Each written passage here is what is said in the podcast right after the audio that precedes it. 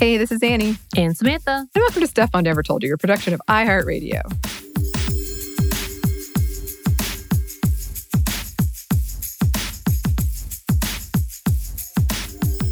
How often do we do two-parters? Is it an often thing? It is less often as of recent. Mm-hmm. I think the last big two-parter was Women Who Love Serial Killers. Was that a two-parter? No, that one wasn't, but the Women Serial Killers was, for sure. There's something else we did not too long ago. Oh, Women Who Organize. That was a two-parter, I think. Yeah. And then Star Wars, obviously. Obviously. Those two were two-parters. Yeah. I used to be really hesitant about two-parters, and I would try really hard to condense, but there was a certain point, I believe it was yesterday, where I contacted you and I was like, I think this Women Cult Leaders episode is going to have to be a two-parter. Right. I think we both, there's moments that we think it's not going to be big. And then we're like, okay, yes. Never mind. Because the Women Who Organize, I did not anticipate doing, but it felt so sad to cut it off. Right. So we wanted to add as much as we could. And sometimes that means two-parters. Yay. Yes. And here is a second part of a two-part series we had on women leading cults. So highly recommend you go listen to part one first, because we do a lot of baseline. What are cults? What are all the arguments about cults? Which is really key to this conversation. There is so much we could unpack in all of this. Right. All of it. So if that's something that you listeners would like to hear, please let us know. But we're kind of doing, I won't say superficial, but we're not going into the depths we could on all of these cults and all of these women and whether or not they're cults. We're talking more about examples rather than the psyche and or trauma behind it. So that might be later, though. Yeah, for sure. I don't know why I got so weirdly excited, but there's just that psyche aspect is interesting. When you always look deeper about the why, it's always more fascinating to know. It is. So before we get into these examples, quick trigger warning, there will be discussion of suicide, sexual abuse, violence, death, murder, general abuse. We're not going to go too deep into any of that, but when you're talking about cults, it can get pretty grisly and disturbing. And yes, as we said in part one, there's a lot of argument going on and debate around what constitutes a cult. And there are lots of layers of sexism, racism, and any religion that's not Christianity involved in these discussions. But yeah, just to acknowledge that that's going on. And with the women we're talking about and the organizations we're talking about, not everyone would agree these women were cult leaders. And I think those conversations are well worth having. Some of these organizations might not be considered cults at all points in history, but with the right person, they can become cults, or at the very least run by someone who fits the cult leader stereotype who, we talked about that in part one as well, but charismatic is one of the very key things there, and controlling and just demanding all this adoration and complete submission. That being said, these are some of the women that frequently come up when you're digging around the internet for women cult leaders. And another disclaimer. The histories of these can be a bit murkier, fantastical. As we said in our serial killers episode, it just can get a real difficult because even reputable newspaper sources sometimes like to really lean into that morbid, ghastly side of all of this. So it's hard to say for sure. Right. Definitely level of shock factor. For sure. And speaking of, let's start this one with Clementine Barnabet, sometimes called the first Black female serial killer in the United States. In 1911, a Louisiana police department got a frantic call about a suspected incident. Sure enough, when police arrived on the scene, they discovered the bodies of a man, woman, and child with their skulls split open, a bloodied axe at the head of the bed, a bucket of blood in the corner, bloody footprints throughout the room. They deduced the killer must have come through the window since the doors were locked. At the time, a local newspaper called it, quote, the most brutal murder in the history of this section. It was not the only axe murder to take place in nearby areas of Louisiana and Texas. These murders were believed to be the work of a cult by the name of the Church of Sacrifice that required human sacrifices for their religious rites, rumored to be led by a voodoo priestess. Even so, all of the initial suspects were men. One source described the murders as brained with axe. And after other similar murders took place, usually of families, the authorities began to suspect that they were, quote, the work of the same terrible monster. Sources indicate most, if not all, of these families were Black families. So the police eventually turned their sights on a sharecropper on the wrong side of town named Raymond Barnabet. Both his children, Zephrin and Clementine, testified against him, claiming they were scared for their lives. He was abusive to his whole family, according to records. However, more murders took place while Raymond was in jail. Both of the children were arrested, in part because their neighbors described them as degenerates, and in part because Clementine had blood from one of the murders on her shirt. A local newspaper reported in 1911 that when the police searched the Barnabet household, they found a complete set of women's clothes in her room, saturated with blood and covered with human brains. With no alibi, Clementine went to jail. The murders did not let up. Three families were murdered in January of 1912. The dead's hands were splayed apart with wood, and messages like this one were left on the walls. When he maketh the inquisition for blood, he forgetteth not the cry of the humble. A bit of a twist on a Bible verse, by the way. These messages were written by hand and signed Human Five, and the press began attributing these murders to the Human Five gang. And they really went all in on this voodoo aspect. Just as more and more people were talking about Clementine's possible connection to the mysterious Church of Sacrifice, Reverend King Harris was thought to be the leader of this church. But upon questioning, police dismissed him as a suspect. Clementine confessed to killing 17 people in April of 1912. She further explained that she wore a voodoo charm for protection while she killed. In her words, it was gifted to her by a voodoo priest, a man who did not claim himself as a voodoo priest when questioned. So it was somebody that they followed up with, and he was like, whoa, what?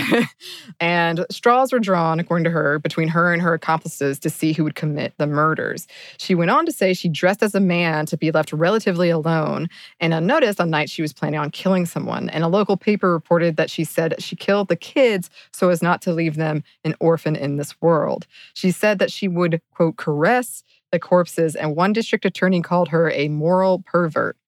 Because of what she said in her testimony against her father, people were still confused about the veracity of her claims.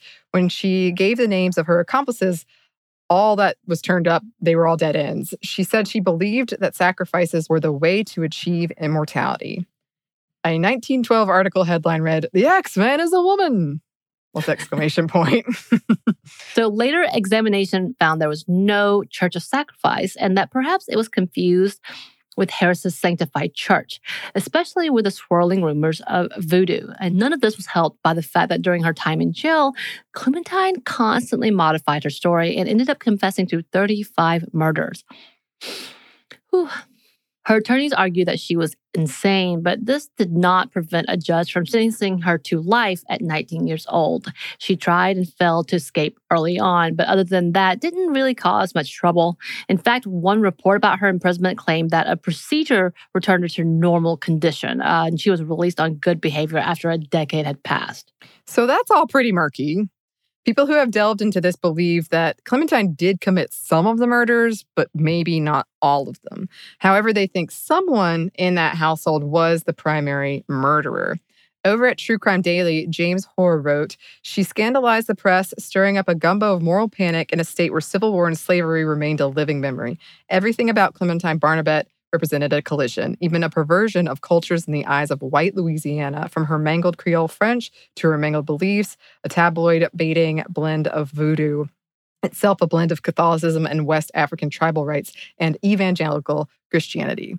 So I want to include that because for this one, like, her name came up a lot, but there's just clearly to me, like, even in the language of the newspapers, like degenerates, the wrong side of town, and this whole like voodoo thing that the press was really pushing, that there's just like a layer of racism over the whole thing. And it doesn't feel, because this was kind of debunked, right? That they found no proof of this Church of Sacrifice. Right. But it's still, she comes up as a woman leading a cult. Yeah.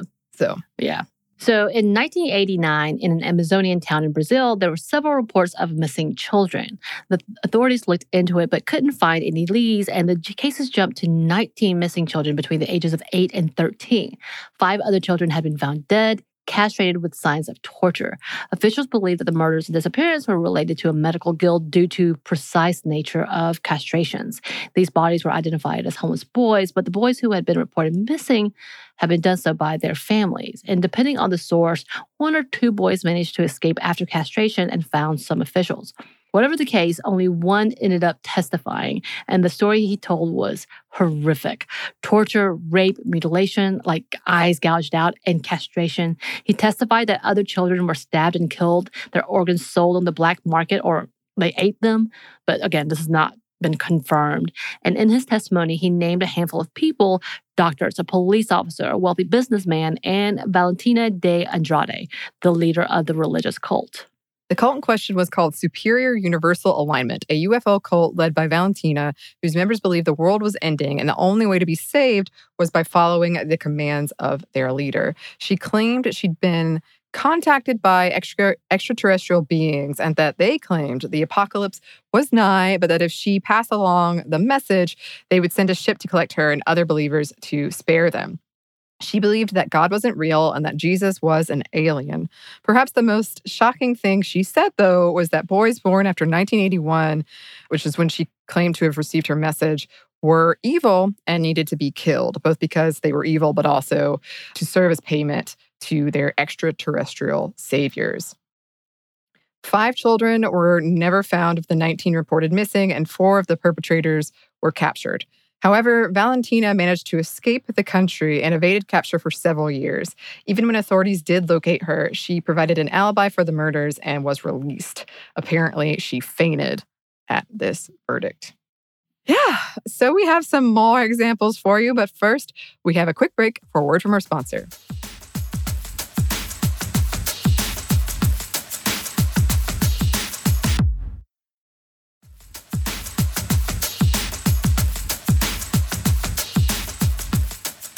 Thank you, sponsor. Along with Marshall Applewhite, Bonnie Lou Nittles co-founded the UFO cult Heaven's Gate in the 1970s, and she believed herself to have a divine purpose. She was known as T. She also went by Peep, while he went by Bo. And the two of them went by the two when together. She was a registered nurse and raised in Texas. She got married, had 4 children, but then reportedly started doing seances in the early 1970s. According to some sources, she thought a monk named Brother Francis from the 19th century was communicating with her and giving her instructions.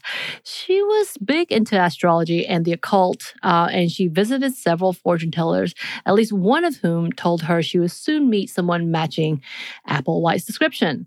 And the stories of how they met vary from inside a hospital to a theater after an accident, something like that. Allegedly, Nettles was asked to perform a reading on Applewhite and agreed. She determined they were spiritual matches. Applewhite was gay, though he did marry and have 2 children. His family was very religious and conservative, and despite his best efforts, he did engage in a few homosexual relationships. Nettles and Applewhite had a non-sexual relationship. He later wrote of it, quote, "The only relationship they shared, certainly having no physical attraction toward each other, was the compulsion to discover what had brought them together." James Lewis, author on a book of UFO cults and a professor at the Institute for the Study of American Religion, said, quote, "Applewhite was so alienated from his homosexuality that he was teaching people not to have sex. He would put people of opposite sexes together and force them to learn to become neutral, non-sexual."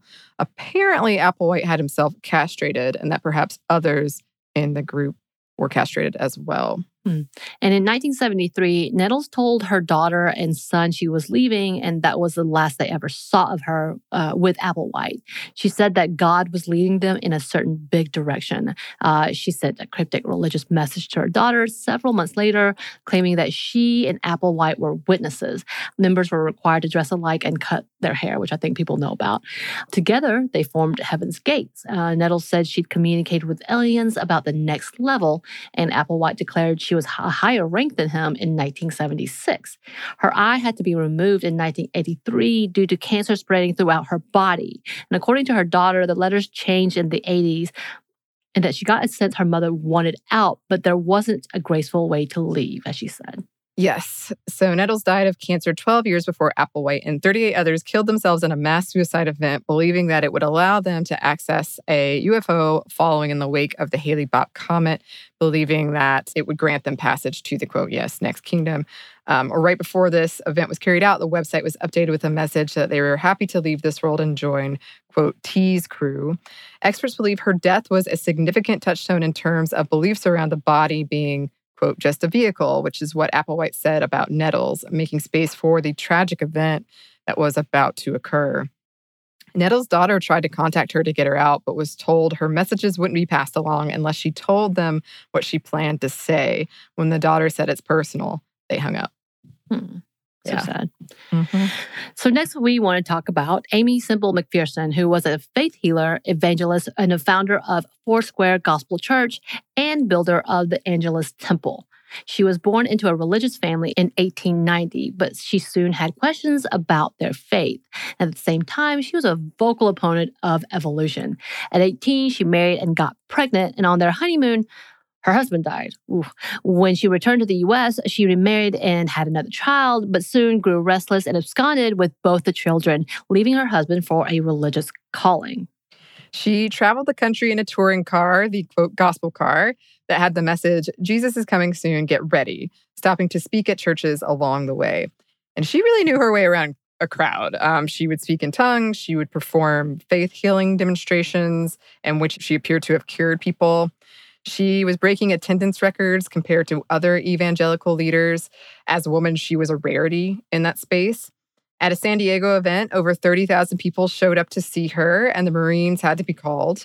It was described as the best show in town. And just for example, she would ride motorcycles into these events sometimes. They had like lights and special effects. She was one of the first women in the U.S. to travel across the country in a car without a male chaperone, and she frequently argued, who says a woman can't preach gospel? Charlie Chaplin was a secret friend of hers and helped her with her sermons. Wow. Can't believe I've never heard of her before this because, yeah, it's so rare to see traveling preachers and healers that aren't men. I know. I'm shocked I hadn't heard of her either because it sounds like she had a pretty big pull during her day. 30,000. That's a huge number for sure. Mm-hmm. So eventually she decided to retire from the crowds and travel, settling in LA where she raised funds for the Angelus Church, $1.5 million. Wow. Where she gave sermons 7 days a week. In 1924, she launched her own radio station called KFQG, Foursquare Gospel. And she also hosted successful radio broadcasts, making her one of the first women to receive a broadcast license in the U.S. Around this time, she formed her own church, Foursquare, and the name comes from four facets of Jesus: transformative salvation, divine healing, baptism, and the return of Christ. Many male leaders in the space were vocal opponents, which, not surprised. Nope, not at all. In 1936, she disappeared on a swim, an event that captured national headlines, attention, and rampant speculation about what happened to Sister Aimee, as she was called. A believer literally drowned themselves. It was said in sorrow, but I believe they were just trying to swim out and help with the effort. Right. Members threw dynamite in the water, hoping to surface her. Rumors spread like wildfire that she disappeared to have an abortion, that she had had an affair, that she'd gotten plastic surgery, that maybe there'd be a ransom or foul play was involved. The police received a ransom note demanding $500,000 for her release, and it was signed by the Avengers. Oh, I know. Getting up to no good. Aimee showed up in Mexico a month later. Her identity was proven by her knowledge of her childhood pet pigeon's name, which I love, and the location of one of her scars. Aimee claimed she'd been kidnapped by three Americans who demanded a ransom, but she was able to escape, by her account, sawing out of the rope restraining her and walking 20 miles. After a reporter questioned if this was possible, Aimee said, "Many have said that a woman could not have built Angelus Temple and do these other seemingly impossible things, but I did." She sure did. So when she returned home, over 50,000 cheering spectators met her at the train station with a parade. However, her return was not without suspicion, and officials looked into her kidnapping. She voluntarily showed up at a grand jury, and the rumors swirling, particularly around an engineer of a radio station owned by McPherson's church who disappeared at the same time she did. However, There wasn't enough evidence to back this claim, so the judge dropped the case against her. McPherson wrote a book about it in 1927 called In the Service of the King, The Story of My Life.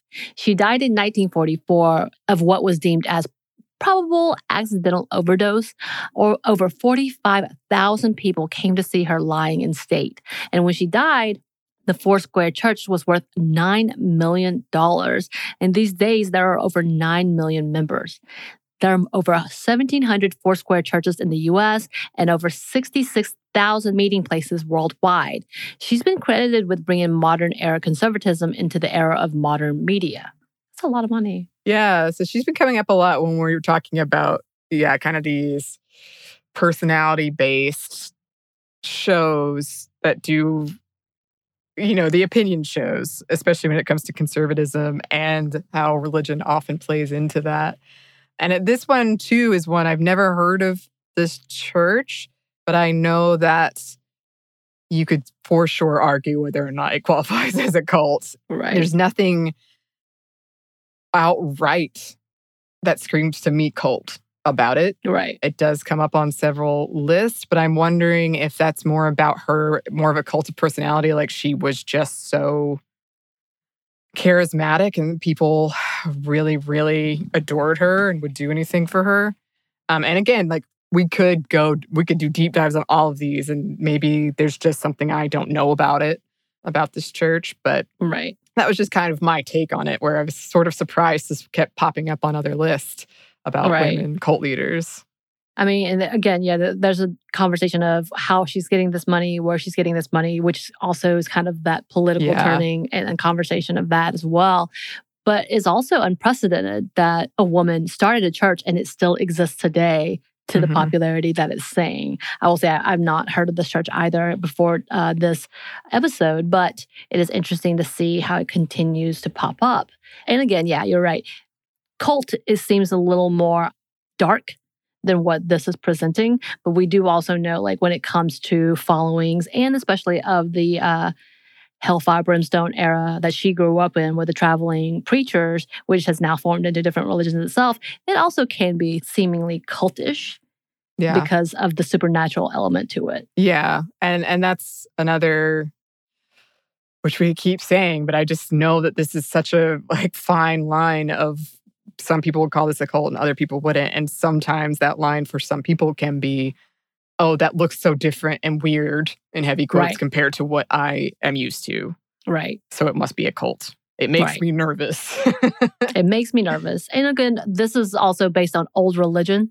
And when I say old religion, you don't see the practicing of tongues, the healing in general. I mean, don't get me wrong. I've seen it. I've seen that. It still exists, but you just don't see it as much.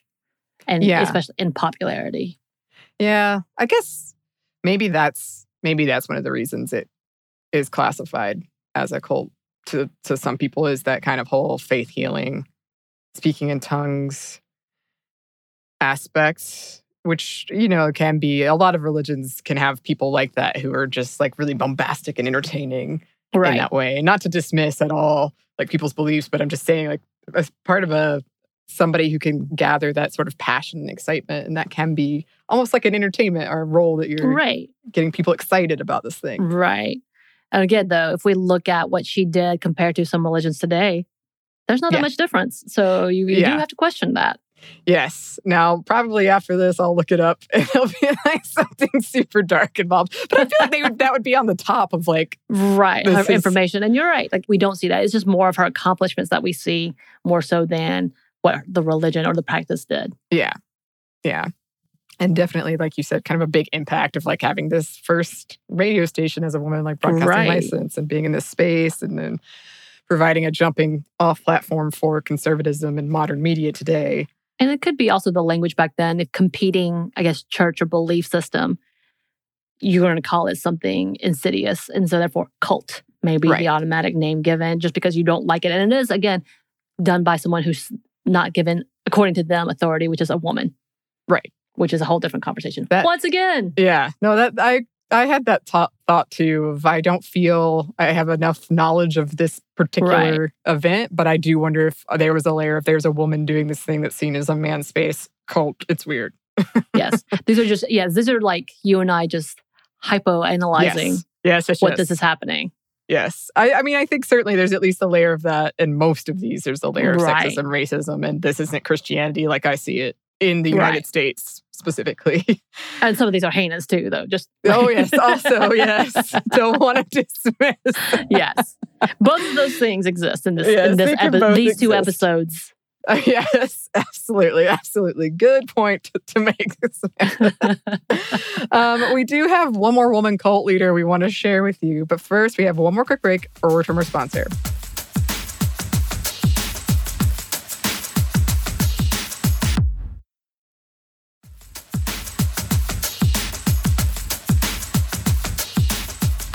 And we're back. Thank you, sponsor. We thought we would finish out this two-part series about women leading cults with Anne Hamilton Byrne, the charismatic leader of the Australian doomsday cult, The Family. Hamilton Byrne was a woman of many talents. She could sing and play the harp. She was put together, as they say, with styled blonde hair and pearls and Chanel perfume. One of her ex-followers said of her, "In ancient times, we hear about enchantresses who could enslave people with one glance. She had eyes that looked through your soul." After her mother set her hair on fire, she was diagnosed with paranoid schizophrenia and ended up spending 27 years in a psychiatric asylum before she died. Anne spent some time in orphanages, and her first husband died in a car accident when she was 20. She'd given birth to one daughter, and as rumors go, had suffered many miscarriages by then. Right. And in the 1960s, Hamilton Byrne founded The Family and claimed that she was Jesus reborn as a woman. She was reportedly inspired by a Russian-born medium by the name of Helena Blavatsky, who founded the Theosophical Society in New York in 1875. Blavatsky introduced many to Hinduism and Buddhism. When Hamilton Byrne took up yoga in the 1950s as a balm to her grief, she pretty quickly fell in love with the ideas of Eastern mysticism. She started teaching it in the 1960s, and by all accounts was a pretty good teacher. She was really good at getting a read on people's vulnerabilities. She allowed gay men in the face of the anti-homosexuality laws in place in Australia at the time. She also managed to recruit a physicist and a master at Queen's College at Melbourne University, Dr. Raynor Johnson. He was approaching retirement and curious to explore new, quote, weird areas, and interest amongst the scientific community about spiritualism was on the rise. And he just became completely beguiled by Hamilton Byrne, even naming her the next messiah for what he declared to be purely academic purposes. He experimented with LSD and took notes about it, including this, quote, "Her face became divinely beautiful with sublime authority, unquestionably the wisest, the serenest, and most gracious and generous soul I've ever met." He and his wife bought a home near Hamilton Byrne, and together they birthed The Family. The Family lived in obscurity in Melbourne, and their motto was unseen, unknown, unheard. Hamilton Byrne targeted well-off professionals, telling them that she had, quote, been waiting for them and that they were special. Dr. Johnson lent a scientific and legitimate air to her claims. Her teachings were a combination of Christianity, Eastern mysticism, and a sort of apocalypticism. And the initiation allegedly involved all members, even children, to indulge in a potentially deadly amount of LSD and hallucinogens for a lengthy amount of time.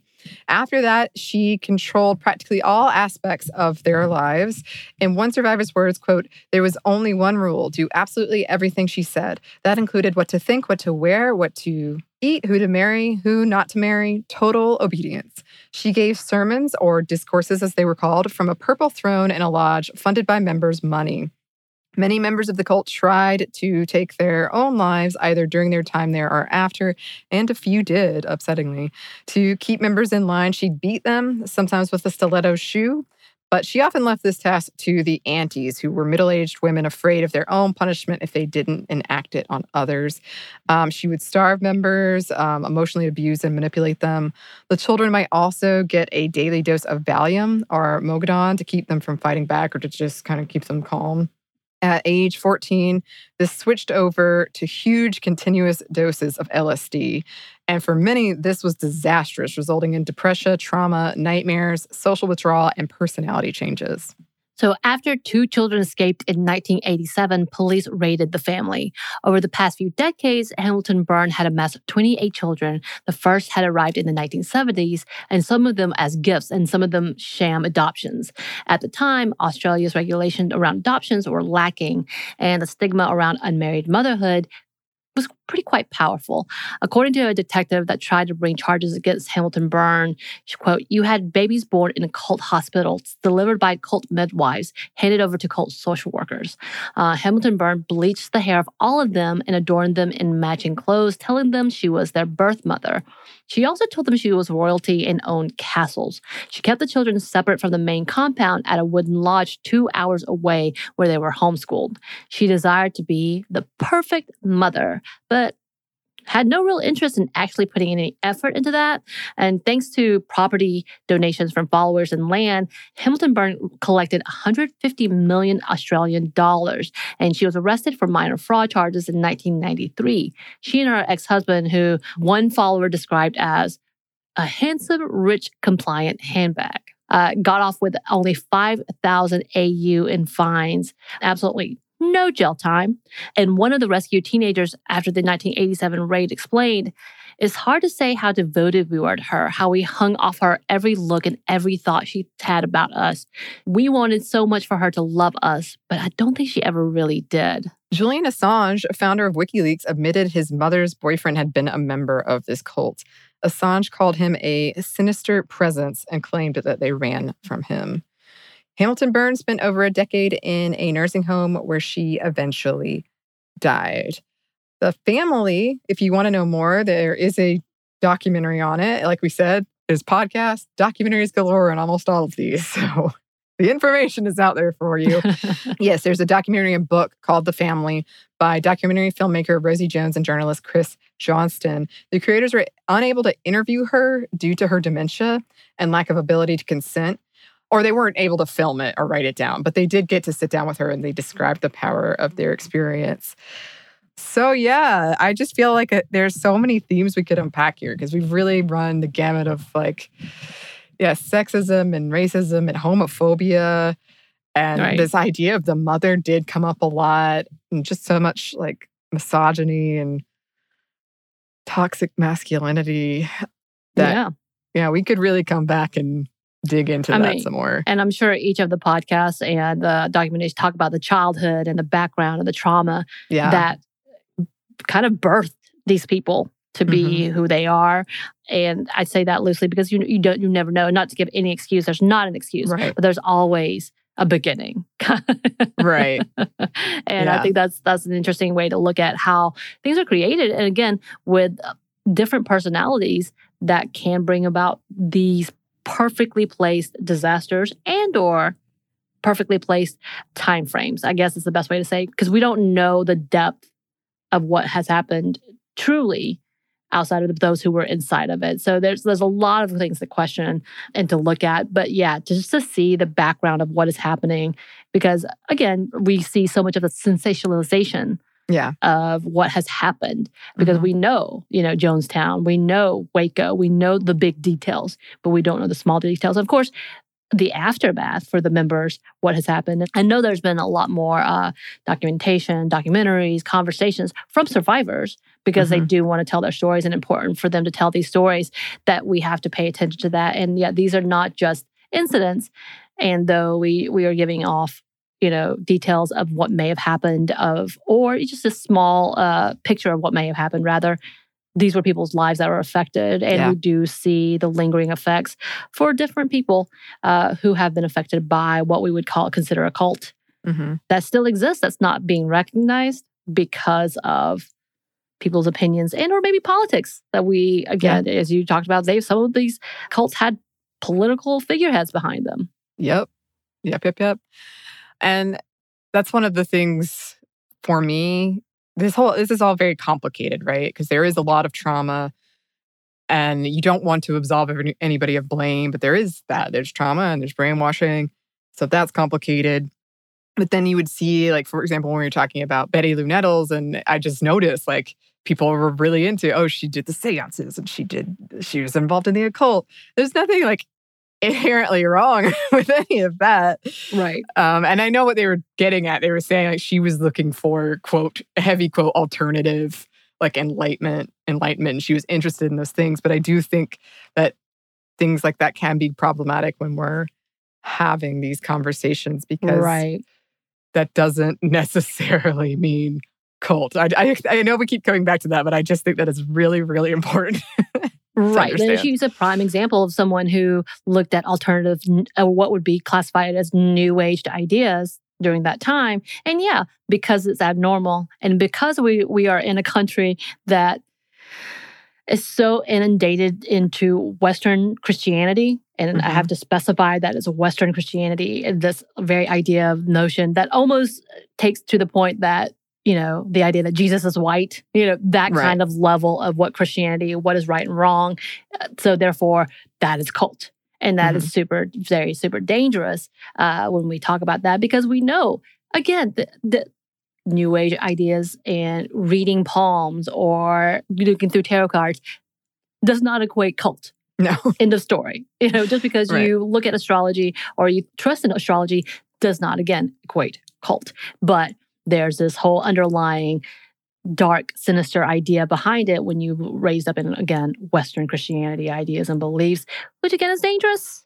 Absolutely, for sure. And the same idea, because I think for me growing up, which is why I was so fascinated by Eastern religion, is because it was told to me that is forbidden in itself. You know what I mean? Yeah. And then learning about it, I'm like, no, this makes sense. And I'm not a religious person, but the ideas behind it and some of the beautiful sentiment behind understanding Eastern religion, which has existed longer than, again, Western Christianity. Right.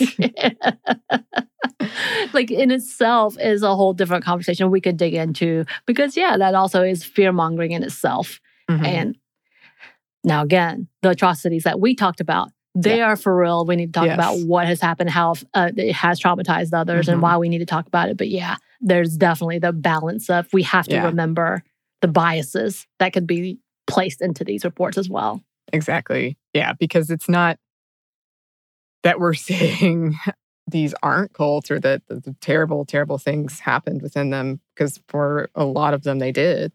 But I think it's just the language I picked up on in it that I was it kind of made me a little anxious. Like, I get that's true and I get it. And this did end up being bad, but that doesn't mean it always is. Right.